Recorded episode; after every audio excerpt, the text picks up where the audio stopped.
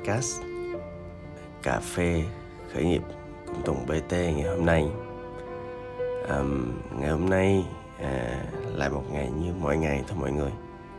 À, Là một ngày mà tôi sẽ ngồi bên cạnh bạn Ở trong một quán cà phê mà bạn ưa thích. Nghe những âm thanh quen thuộc à, Nhìn vào khoảng không quen thuộc mà các bạn cảm thấy thoải mái. Nghe những bài nhạc quen thuộc và có thể gặp những gương mặt nhân viên hoặc là những gương mặt khách và ngay giờ đó ngày đó thì họ sẽ có mặt. À, mọi thứ nó thoải mái đến vô cùng. À, tôi sẽ uống một ly cà phê sữa đá. Bạn bạn uống gì? Vừa ngày hôm nay á thì à, tôi xin phép à, hơi chậm chậm chút xíu. À, tôi xin phép là chia sẻ về một thứ mà trong cái xã hội ở Việt Nam trong hiện tại người ta gọi là tiêu cực. Nó về cái sự trầm cảm nó về cái uh, rối loạn lo âu. Um, thì để mà chia sẻ được về những cái như vậy á thì um, tôi phải kể câu chuyện của tôi trước. Tôi phải kể cái quan điểm của tôi trước. À, tôi thấy á, sinh ra với cơ thể của một thằng đàn ông ở trong cái xã hội này nó có những cái khó khăn riêng của nó mọi người.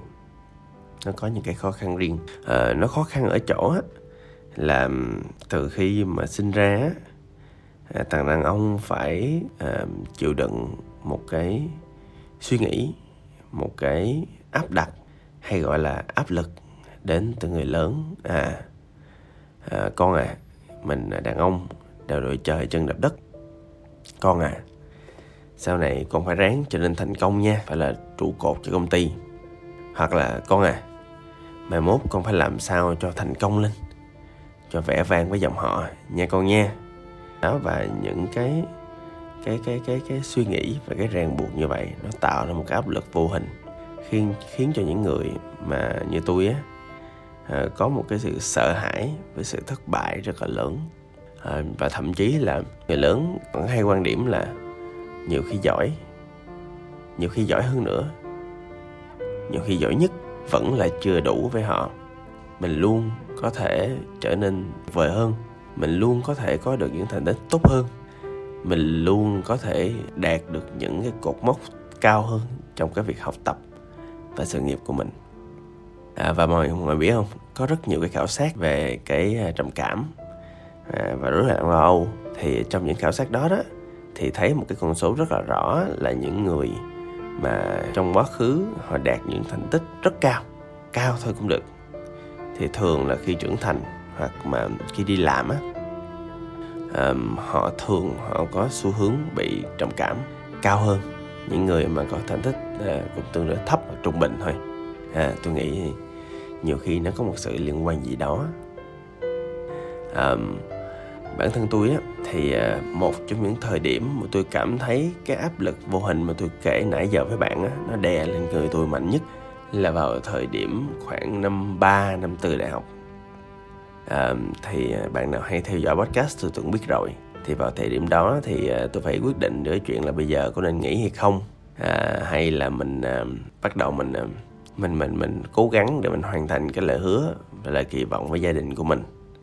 Đó thì à, lúc đó thì tôi quyết định tôi học cho hết nhưng mà cái sự thất bại mỗi ngày á, nó ập lên người tôi nó lớn lắm mọi người. Có nhiều ngày tôi thức dậy và tôi cảm nhận rất là rõ mình đang nghĩ đen quá miệng mắt quay á. Mình có cảm giác là mình đang nuốt một cái gì đó nó quá lớn so với sự tiêu thụ của mình.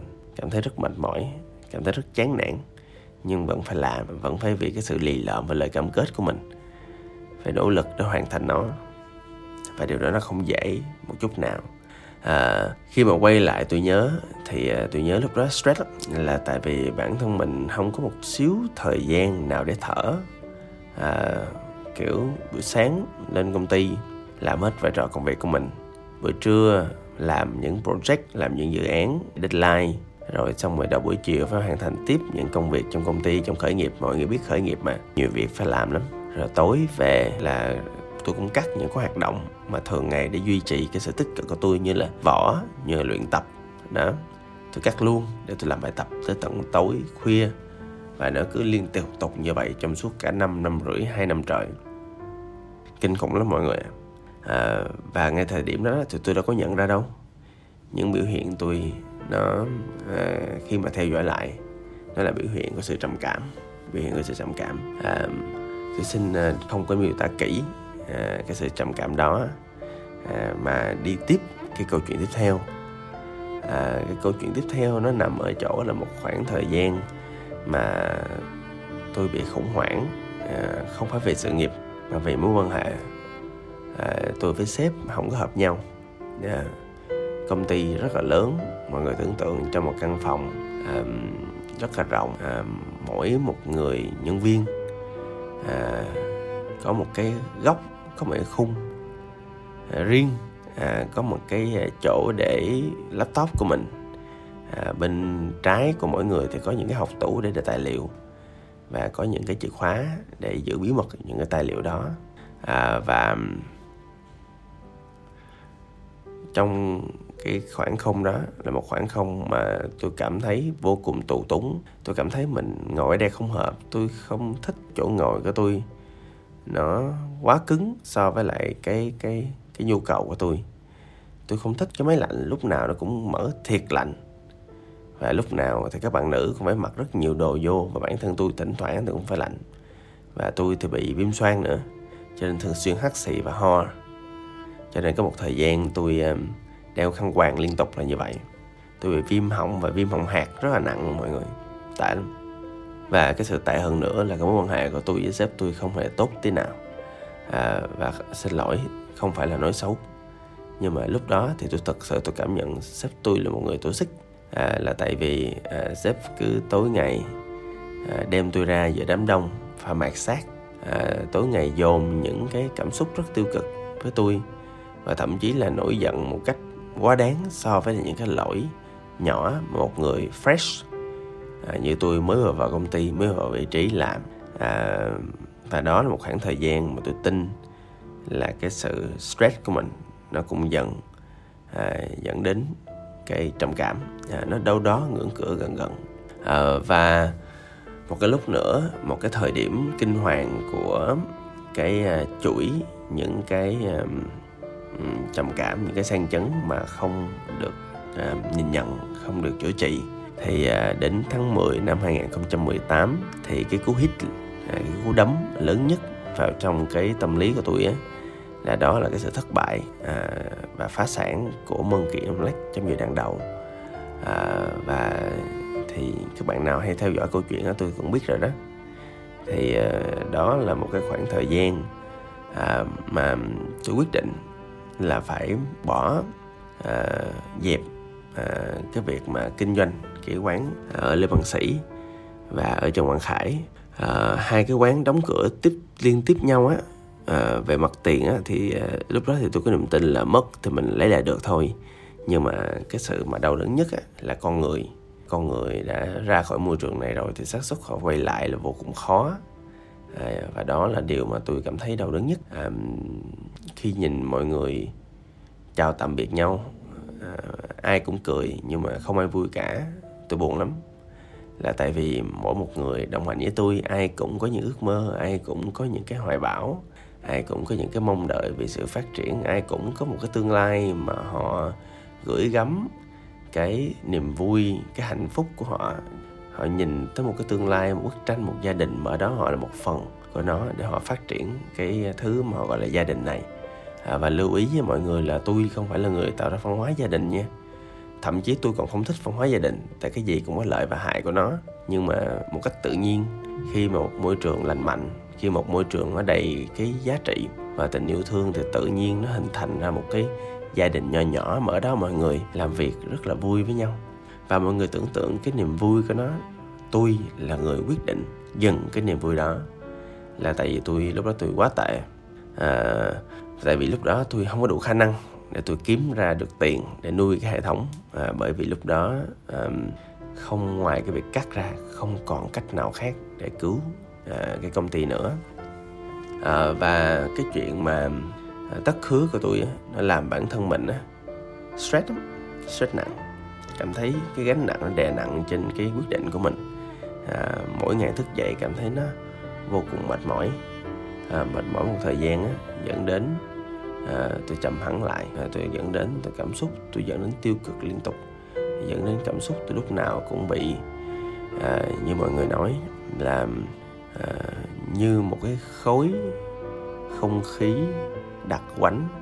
Nó lơ lửng ở trên đầu của mình lúc nào cũng đè nặng lên trên mọi phần mọi cm của cơ thể mình. Và chuyện đó tệ kinh khủng. Và cái cú hít nặng nhất là vào một cái thời điểm mà tôi thức dậy tôi cảm thấy mình bổ hồi hộp tôi cảm thấy sợ hãi cho tất cả mọi thứ. À, tôi có nói với em gái tôi lúc đó là lúc đó là khoảng thời gian tôi cảm thấy tệ nhất trong cuộc đời mình.